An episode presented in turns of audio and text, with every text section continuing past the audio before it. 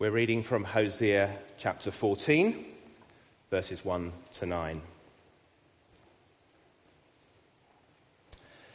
Return, Israel, to the Lord your God. Your sins have been your downfall. Take words with you and return to the Lord. Say to him, Forgive all our sins and receive us graciously, that we may offer the fruit of our lips. Assyria cannot save us we will not mount war horses.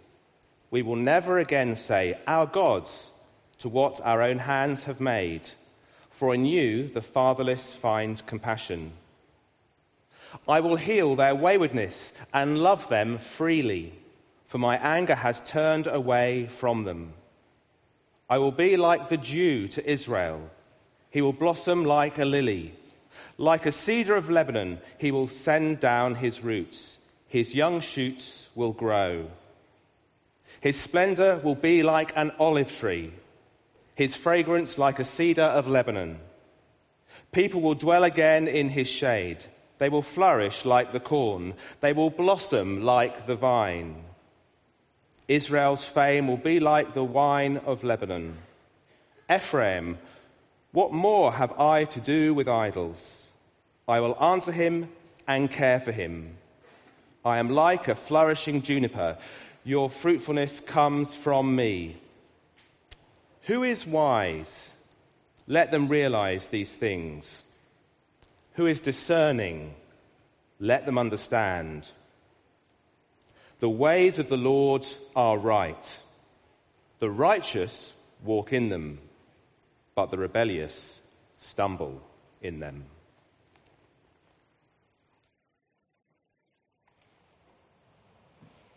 Thank you, John, and uh, thank you very much for your welcome. Thank you for the conversations and questions and comments this week. It's been a rare privilege and a joy to be here with you and studying together with you.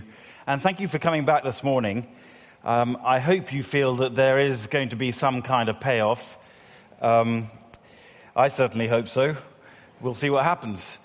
But uh, uh, I think uh, what we'll find in these remaining chapters of Hosea is just a sense of God's extraordinary provision and overarching purposes where things finally, eventually slot into place.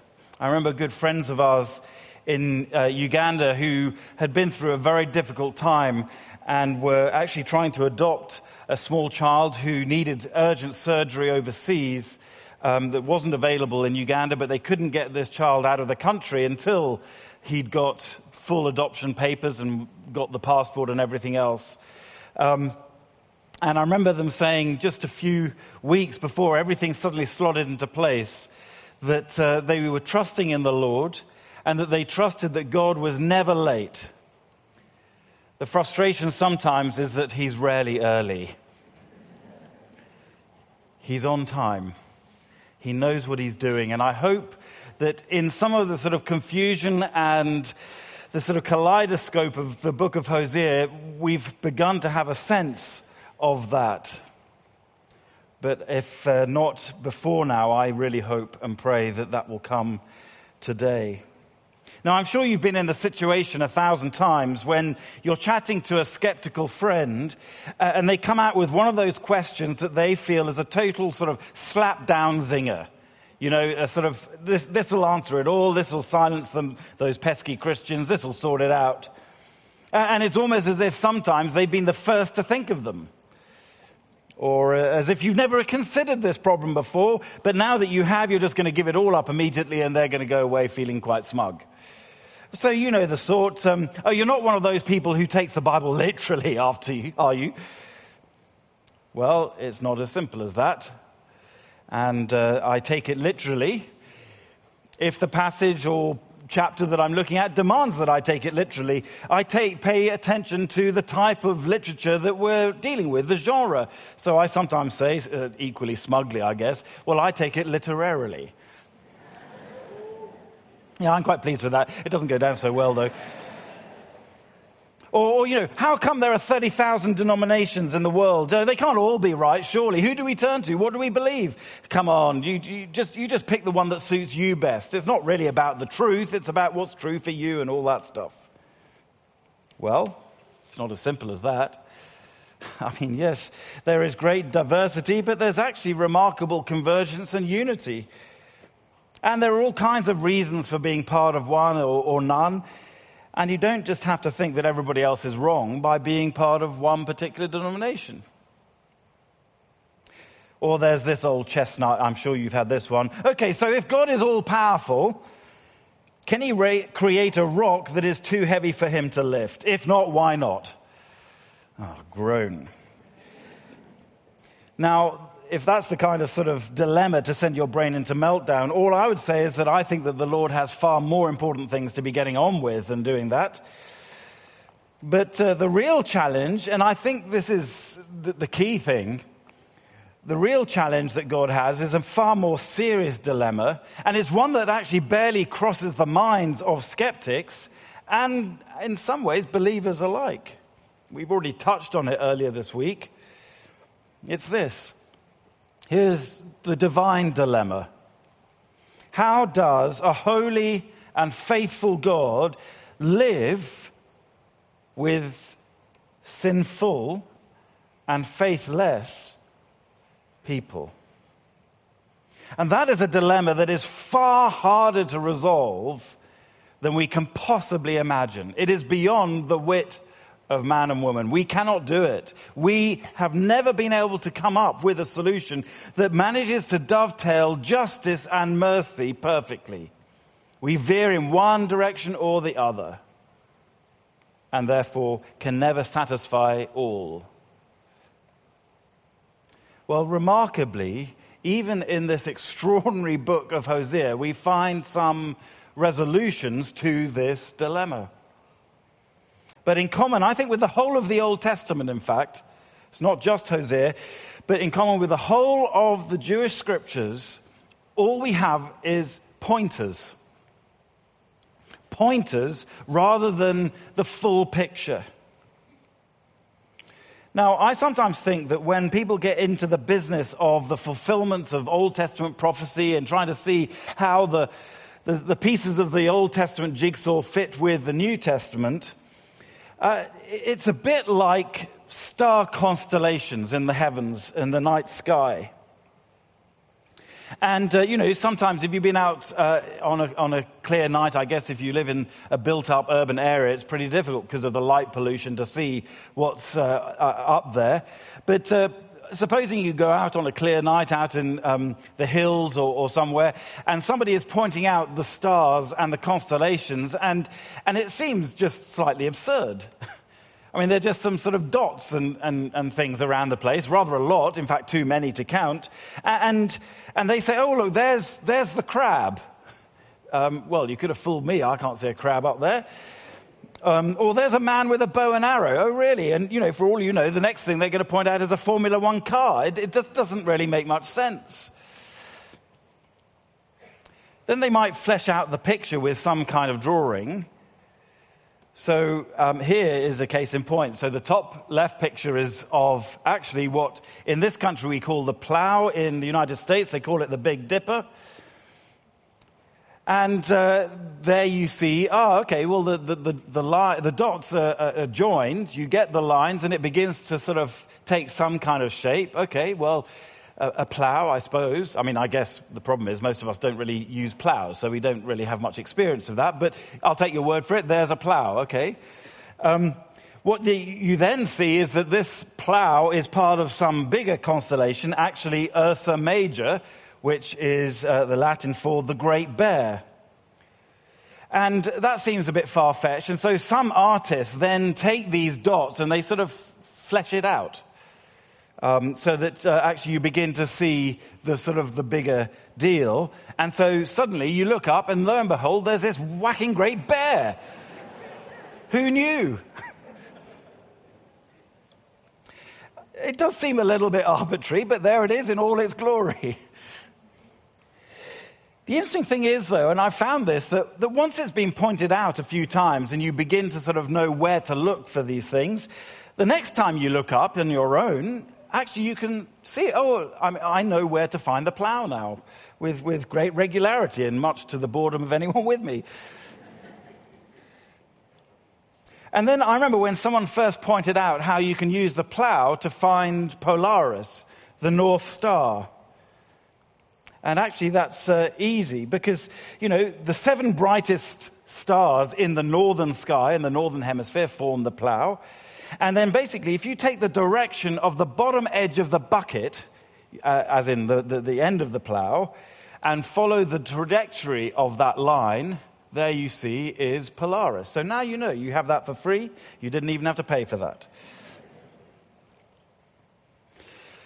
But to be honest, all the patterns and pictures seem, well, they do seem a bit fanciful to me. It's all a bit arbitrary. Joining the dots, but seeing whatever you want to think and what you feel you ought to see out there. And that is one of the many reasons why I think following star signs in astrology, which is different from astronomy, why following your star signs is so utterly ludicrous because it really is arbitrary to see these patterns and assume that that basically represents some kind of reality. It is utterly absurd. And I know that sometimes people feel that when it comes to joining the dots of the Old Testament to see New Testament fulfillment, it feels a bit similar. It's almost sometimes just as arbitrary. Okay, well, there are these dots. I look at the dots of these points and events and people in the Old Testament I think, well, yeah, that's all quite interesting. There's the story. And then someone comes along and puts lines between these dots and say, oh, yeah, that's Jesus. And you think, really? Um, okay. I don't quite follow, but I'll take your word for it.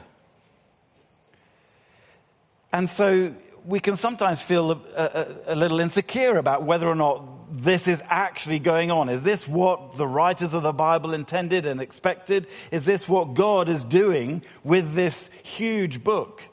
Written by well over 40 people over a millennium in at least three different languages in all kinds of different contexts war, peace, exile, home, you name it, all kinds of different things. Are we honestly saying that these dots scattered through the Old Testament can be joined to form a very coherent, fleshed out picture of the gospel? Well, I want to say I'm absolutely convinced that they can and that it's not arbitrary. But we do need care. We do need to see that okay, not every dot can be joined with every other dot to draw uh, with lines that actually all slot into place. We just, we need to be a bit careful, methodical, and actually use the Bible's method for doing it. We don't just see a word, look it up in a concordance, one of those dictionaries that has all the references. We don't just take a, a concordance mention and then assume every time that word gets mentioned, it always means the same thing or is to be linked we need to be guided by how the Bible joins these dots so that actually we see the constellations as God revealed them.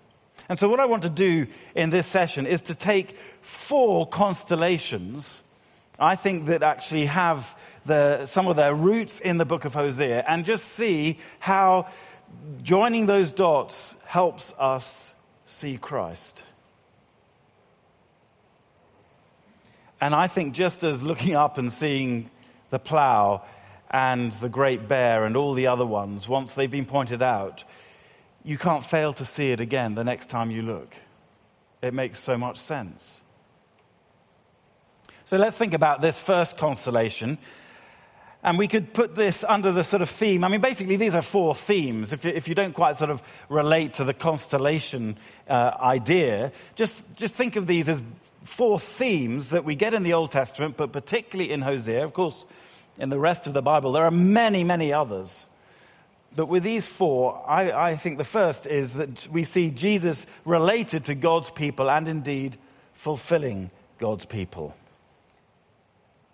So let's start with the very first verse of our section, chapter 11, verse 1, perhaps one of the most. After 6, chapter 6, and I desire chesed, not sacrifice, I suspect this verse is the second most famous one in Hosea. Hosea 11 and verse 1. When Israel was a child, I loved him, and out of Egypt I called my son.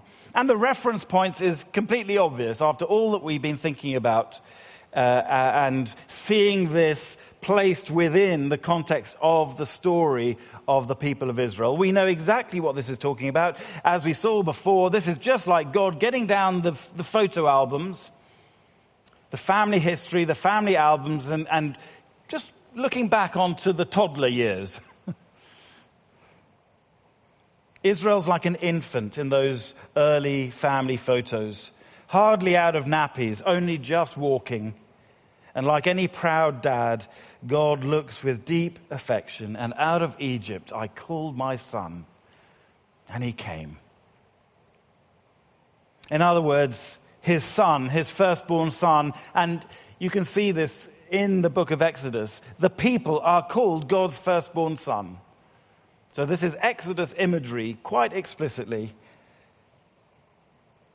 In Egypt, they were stuck enslaved, going nowhere fast.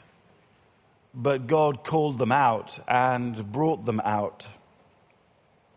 His intervention is, in fact, the only conceivable way that their circumstances could have changed. Without him, they were powerless. They were stuck. They were slaves. They were chained, overwhelmed, outnumbered, oppressed.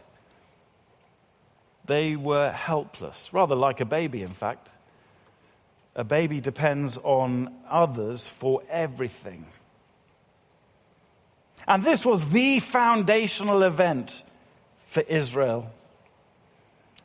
And there's no doubt in Hosea 11, is there? I hope it's clear to you. There's no doubt whatsoever that Hosea has a past event in mind. He's looking back. This is not a prophecy of the future. This is a reflection on the past, isn't it? It's obvious which is particularly why skeptical scholars take issue with Matthew's gospel. Because Matthew quotes this verse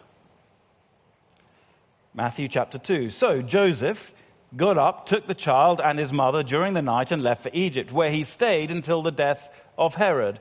And so was fulfilled what the Lord had said through the prophet Out of Egypt I called my son. Now, if ever there was an illustration of an arbitrary joining of the dots in sort of some weird constellation attempt, this would be it, don't you think? What is Matthew doing here? It's, it's not a fulfillment. I, you know, Hosea 11, he's not predicting the future, he's describing the past. So it sounds very dodgy.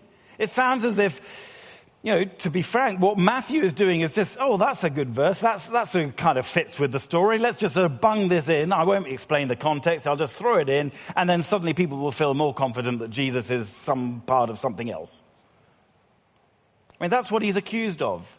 If you read many sec- um, skeptical commentaries, they accuse Matthew of just simply twisting Old Testament scripture. And I hope you can see why. But as so often, we mustn't underestimate Matthew's intelligence. He's not an idiot, believe it or not. He knows what he's doing. And in fact, in his early chapters, those particularly chapters one and two, and this is a, a really interesting study you can do for yourself uh, at some point. Matthew is doing much, something much more subtle than just amassing crude proof texts as if they're all somehow predictions that get fulfilled at the Nativity. You see, he sees that Hosea speaks of the people as my son, God's son. And what we have at the Exodus is, if you like, the great precedent for God's greater intervention the great precedent for God's greater intervention. He's saying, okay, look, I did this once, and I can and will do it again. I will rescue a people from slavery. But more than that, Jesus is, uh, sorry, Matthew is using this to underline that Jesus is also God's son. There was a sense in which the king of Israel, particularly seen in David, the king of Israel is the embodiment of the people of Israel, which is why it's so desperate when the kings behave so badly and disobey the covenant. But uh, the king of Israel, therefore, was often known as the Son of God, which is why you have the coronation psalm, for instance, that says, Today you have become my son, used of the king's anointing. And, and that is all part of what flows up to this point. And Matthew knows all of that. And he's saying Jesus is God's son as God's king is God's son. And out of Egypt I brought my son is referring back to the Exodus as a precedent for what God can do and will do and does do with the baby Christ. This approach to how Old Testament and New Testament fit together is, well, the technical term is, is typology. So the Exodus is a type, a form, a precedent of what Christ will do, even actually as an infant.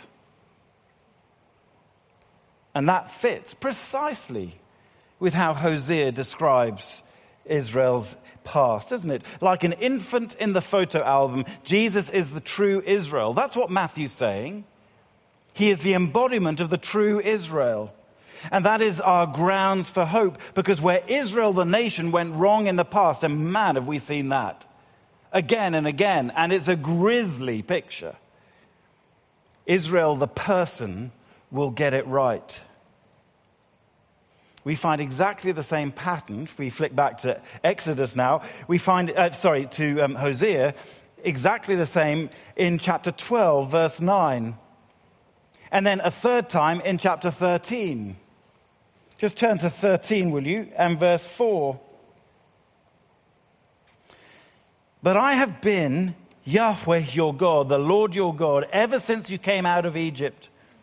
You shall acknowledge no God but me, no Savior except me. I cared for you in the wilderness, in the land of burning heat. When I fed them, they were satisfied. When they were satisfied, they became proud and they forgot me.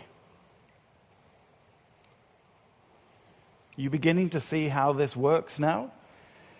God starts here again with the Exodus itself and then moves on to what follows the wanderings in the wilderness. It was there that God provided manna, which uh, one way of translating the word is simply sort of, what's it? What is this stuff? I don't know, but we live off it, so that's great. The manna and water for the people. He showed his care in the land of burning heat. Their wanderings in the Sinai desert took them to a part of the world that is, I guess, the Middle East equivalent of Death Valley in the States. I did some digging around, and in parts of the Sinai Peninsula today, the average summer temperatures are around 35 degrees C or 95 Fahrenheit. That's average. With zero annual rainfall. Zero. Human life is simply unsustainable, unaided. It's as simple as that. So, just as Israel's Egyptian slavery was inescapable, so Israel's desert survival was impossible. Both were entirely dependent on God and his intervention. All this God did, and they recognized it. They knew it to begin with. When I fed them, they were satisfied. But Yahweh knows human psychology, doesn't he? He gets it. He knows us inside out. He, he, he's uncomfortably accurate. And the sequence is spot on, isn't it? When they were satisfied, they became proud. Then they forgot me. It's a direct echo of Gomer in chapters 1 and 3. Well, what does Jesus do in Matthew 4? Well, no sooner has he launched his public profile through being baptized by John the Baptist. That in itself was a weird one. That's him announcing in public that he is identified with the people, with the sinful people, even though he doesn't have sins of his own to need repentance. And then what does he do? He heads off into the wilderness to be tested he fasts for 40 days, following the precedent of Israel for 40 years. In other words, fasting is an indication of your total dependence on the God who exists to sustain your life, because otherwise it's humanly impossible. But where Israel failed, and here's the crucial thing Jesus succeeds.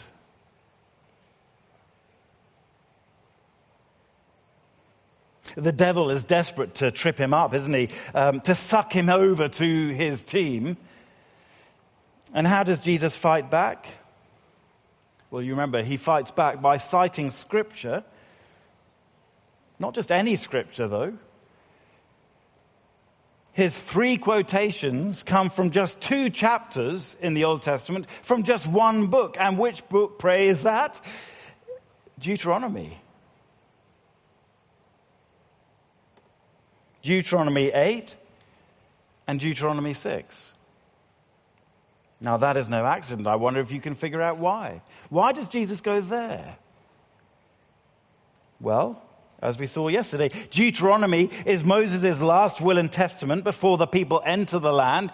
Basically, Moses, the, the sum of it, in a way, is Moses saying, Don't make your parents' mistakes. Don't do what we did Instead, follow the covenant.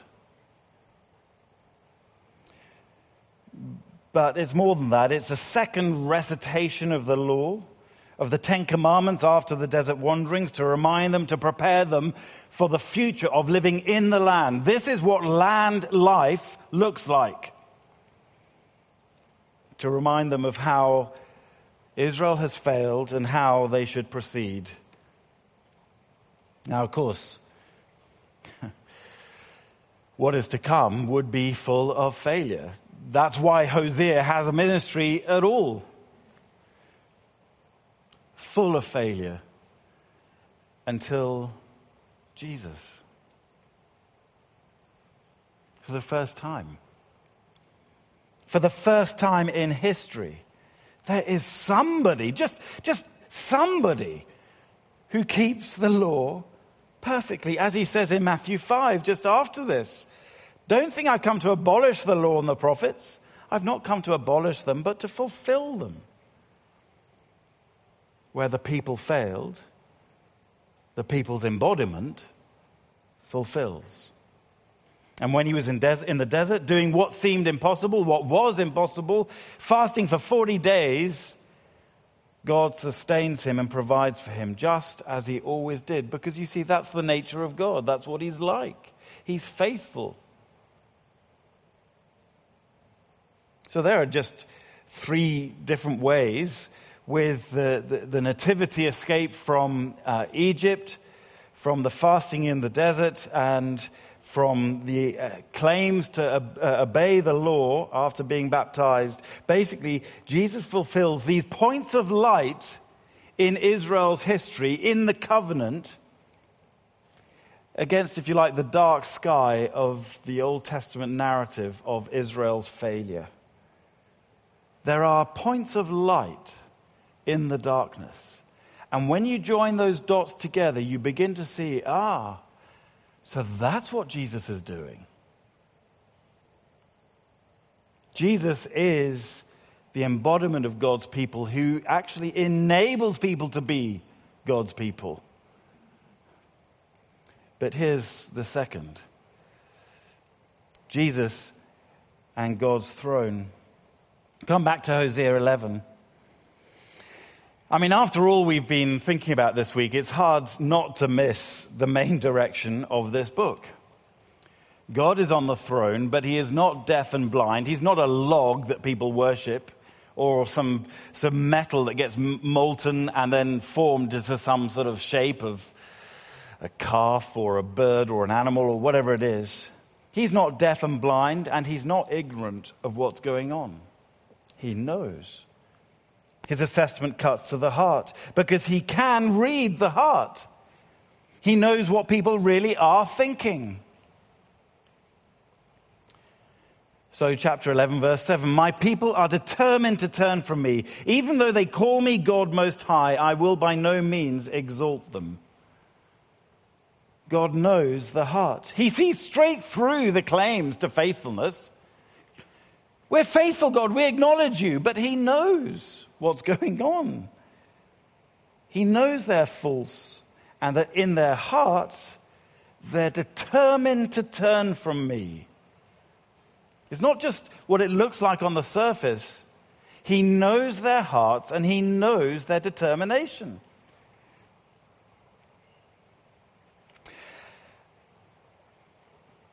I just wonder whether there is a little danger, an unexpected danger perhaps, when we read this kind of analysis.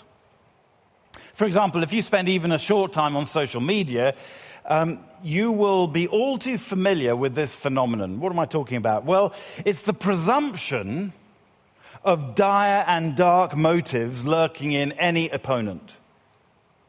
The presumption, I say, not the knowledge, the presumption that if somebody is arguing with you or opposed to you or a policy that you're advocating, then their motives must be dark, if not evil. The flip side of this presumption is to presume that everybody who defends you or your position or your policy or whatever it is must be as pure as the driven snow. Because they're on my team. Well, of course. I mean, you know, if somebody agrees with me, well, they must be all right. but if people think differently from me, well, there must be something profoundly wrong with them. Because what I think is just completely obvious. One grim historical example of this comes from the dark days of the Soviet Union. Psychiatrists literally would write and be awarded PhDs on the psychology of the capitalist or the Democrat because believing in the morality of communism and the will of the party was so obviously right. So if you don't follow that line, there must be something wrong with you because it's not with the policy. And so these psychiatrists in the pay of the government would be doing all they could to dig around for all kinds of causes and cures. Countless people literally were sent to the gulag, to the labor camps in Siberia. Countless others ended up in asylums and placed on life altering, mind altering medication. I mean, that is the logical extreme, but we see it every day in milder form, even today. Like tweets describing the evil of the Tory or Labour parties. Or discussions about theological disagreement, disagreement that get reduced to catch all labels to disparage or discredit. Oh, you can't trust Jim and what he says because he's gone all liberal. Oh, Jane always makes such unhelpful comments because she's such a fundamentalist. I even heard last month of a senior pastor in this country who shall remain nameless describe a believer who asked legitimate questions about an issue. This pastor described that person in private, but nonetheless sincerely, as an enemy of the cross.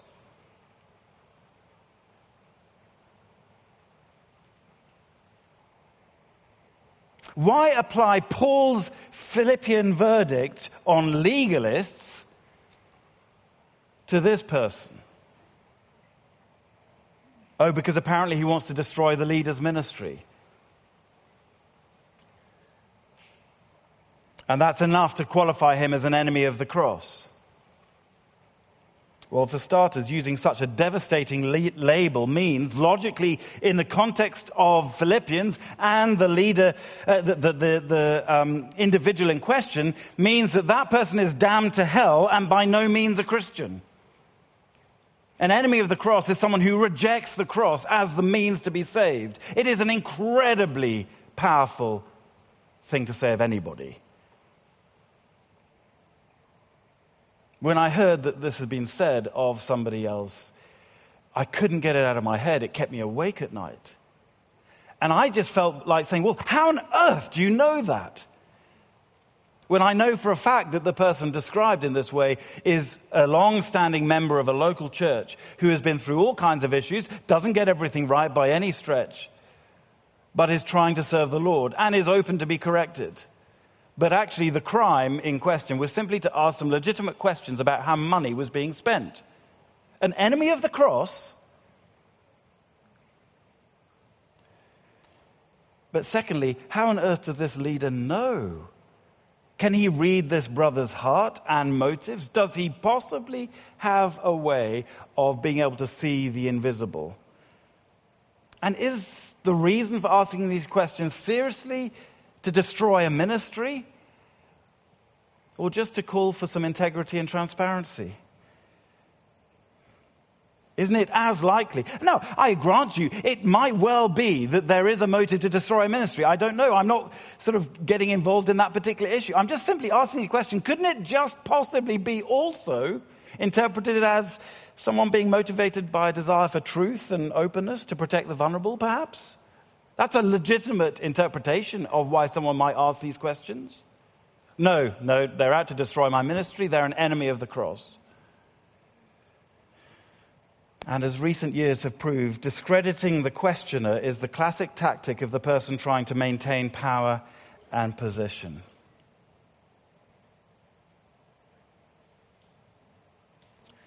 I'm incredibly nervous of claims to read other people's hearts and motives. After all, I don't actually always even know myself. I sometimes don't even know why I said or did something. How can anybody else? So surely we must be wary of claiming abilities that only God possesses. Only God has the superpower of telepathy. And God in Christ.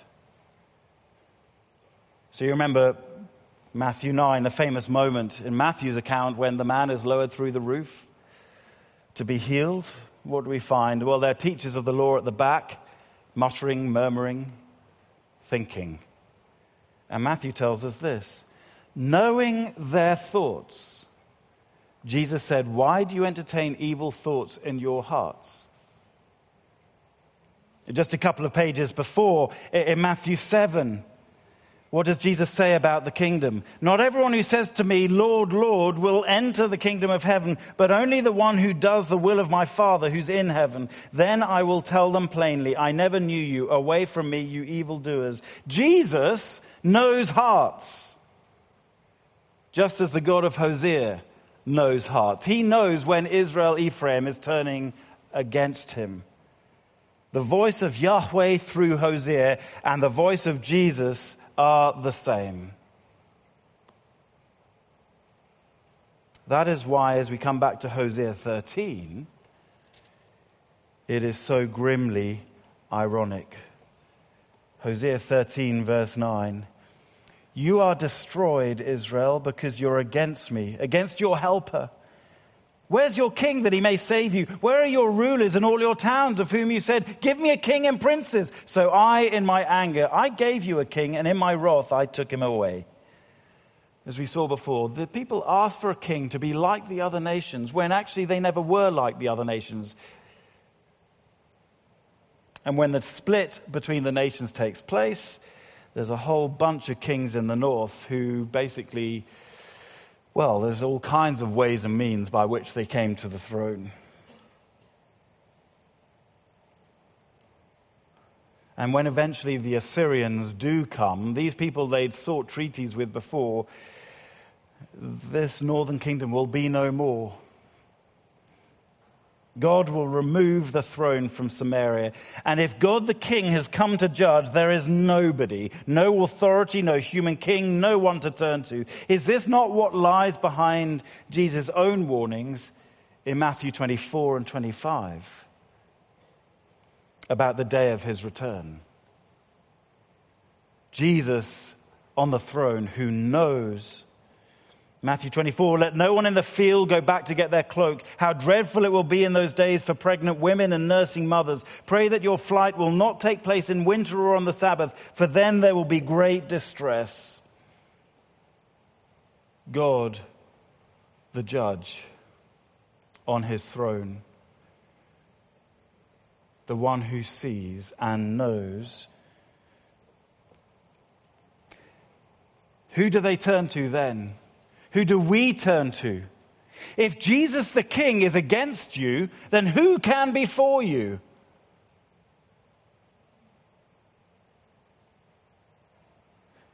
Thank the Lord then that our God has a dilemma at all.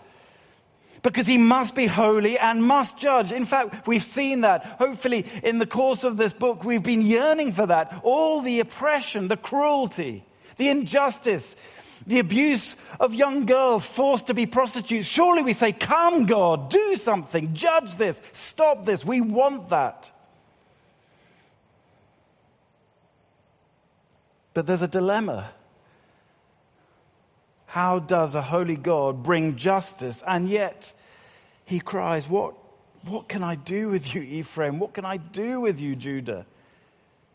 How does he square the circle of justice and mercy? Beats me. Well, we come to our third constellation Jesus and God's heart. Uh, capital cities are, are magnets, aren't they? They always have been, they always will be, I guess. They will always sort of draw in, suck in the talented and the ambitious, the wealthy and energetic from far and wide. And the more influential the nation, the wider the draw into the capital. That much is obvious. Jerusalem was by no means an influential city in the Roman Empire, but it was still, nevertheless, it was a magnet for pilgrims to the temple and covenant people in Jesus' day. So, what is Jesus' reaction when he approaches it for that final time, knowing all too well what will take place? Luke's gospel makes a big point of this because early on in Luke's gospel, we see Jesus resolutely setting out for Jerusalem. But in Matthew, you get the same sort of idea, perhaps not as uh, emphatically. But in Matthew 23, Jesus, knowing full well that this is the place of his execution. He says, Jerusalem, Jerusalem, you who kill the prophets and stone those who sent to you. How often I've longed to gather your children together as a hen gathers her chicks under her wings, and you're not willing.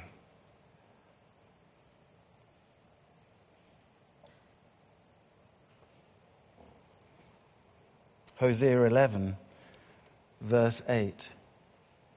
How can I give you up, Ephraim?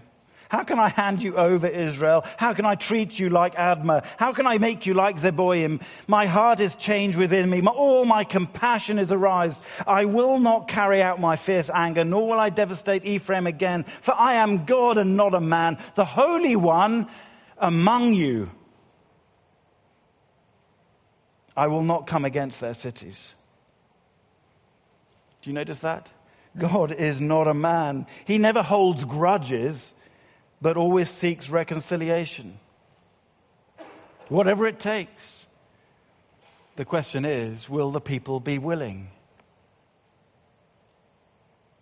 Chapter 11, verse 11 of Hosea has an even more amazing vision. They will come from Egypt trembling like sparrows, from Assyria fluttering like doves. I will settle them in their homes, declares the Lord. Like a hen gathering her chicks. But how? How will God resolve this dilemma? Well, we come to the fourth and final constellation chapter 14, verses 4 and 5. I will heal their waywardness and love them freely, for my anger has turned away from them. I'll be like the dew to Israel, he will blossom like a lily. Isn't that beautiful? That's the hope. But do you see how it contains the means too? In just a few points of light in this constellation. Blink and you miss them. But they're there. It's just a hint, though. You don't get it fleshed out. You can't see how this is going to work. But you see, my anger has turned away from them. Notice, he never says there are no grounds for anger. No, he is just. There are grounds for anger, but just that it's turned away. How? Uh, Hosea doesn't actually tell us. I don't know whether he fully understood or knew himself. Maybe, maybe not. But I love the imagery, don't you? You remember how we saw that Israel's love for God, their chesed, was like the morning dew that just gets burned off with the rising sun? Well, now that imagery is turned around. Now, God's care and sustenance is the dew to help the lily blossom as a result of his anger being turned. Matthew doesn't uh, mention this act of turning God's wrath explicitly, but it is surely there, isn't it? At the very start, even, when Matthew explains why this child is given that name. He's called Jesus because he will save people from their sins. Not saying there are no sins, but just saying they can be saved from them. That's what his name means. That is why he said, The Son of Man must go to Jerusalem and suffer many things, that he must be killed, and on the third day rise again. Matthew 16. And this is the key to what is perhaps the most astonishing words in Hosea, chapter 13, verse 14. I will deliver this people from the power of the grave. I will redeem them from death. Where, O death, are your plagues? Where, O grave, is your destruction? Isn't that a sort of lightning bolt, sort of bolt from the blue? Where did that come from? A star in a dark sky. We join the lines, uh, join the dots with these lines, and what do we see? Well, it's it's obvious, isn't it? It's not arbitrary. It's not just sort of conspiracy theories and sort of joining things that don't really deserve to be joined. No, this, this is the plan. This is God's dilemma being resolved by God Himself. And Hosea could never have known the details, but he did know God's purpose to redeem a sinful people, to bring them back from where they'd been scattered, to bring them new life out of death, because, of course, he is the God of life. There will be life after life. Death is not the end. Jesus has blazed the trail. Jesus, the true Israel. Jesus, the sacrifice for sins. Jesus, the Lord of life. The temple, the great high priest, the lamb that was slain. Jesus, who is the resurrection and the life. Jesus, the Lord of all, by whom and for whom and through him all things are made and have their being. Jesus the Christ, the Son of God the one who must go to Jerusalem, be handed over, spat at and jeered, strung up and asphyxiated. The one who must defeat death. Because at the cross, uniquely, impossibly, unexpectedly, overwhelmingly, incredibly, God solves the dilemma. He squares the circle. Wrath and mercy meet.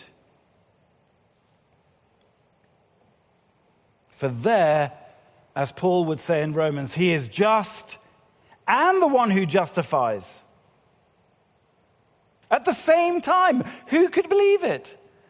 How on earth was this even conceivable? Well, only in the mind of God. But many people dismiss it, don't they? They look at the cross and say, oh, that's ridiculous. Why do you worship a dead guy on a wooden beam? It's absurd. It's weak. It's stupid. Well, let us close where Hosea closes. Friends, I mean, after all this, who is wise? Let them realize these things about time. who is discerning? Let them understand. The ways of the Lord are right. We know his character. We acknowledge him. We have knowledge of him. We love him. We are faithful to him because we know what he's like. And so the righteous walk in those ways, but the rebellious stumble in them. Who is wise? Who is strong? Who is the philosopher of this age? Well, surely the wise person, who is this figure that appears all the way through the Bible, but particularly in the wisdom literature and the Psalms and Proverbs and so on. The wise person is the opposite of the foolish person, obviously. And the foolish person says in his heart, There's no God. Or at least no God that you can follow or believe or trust or expect to do anything or to hear from. But the wise man as Jesus himself said, puts his feet on rock. Who understands, who loves, who is faithful to the God revealed wise man. Jesus Christ. He calls us to trust him, to walk with him, to stick with him. And here's the point, and we touched on this yesterday to stick with him even in our failures. Because our failures are not enough to push him away until we push him away. How I've longed to gather you, my chicks, if you're willing. Who is wise?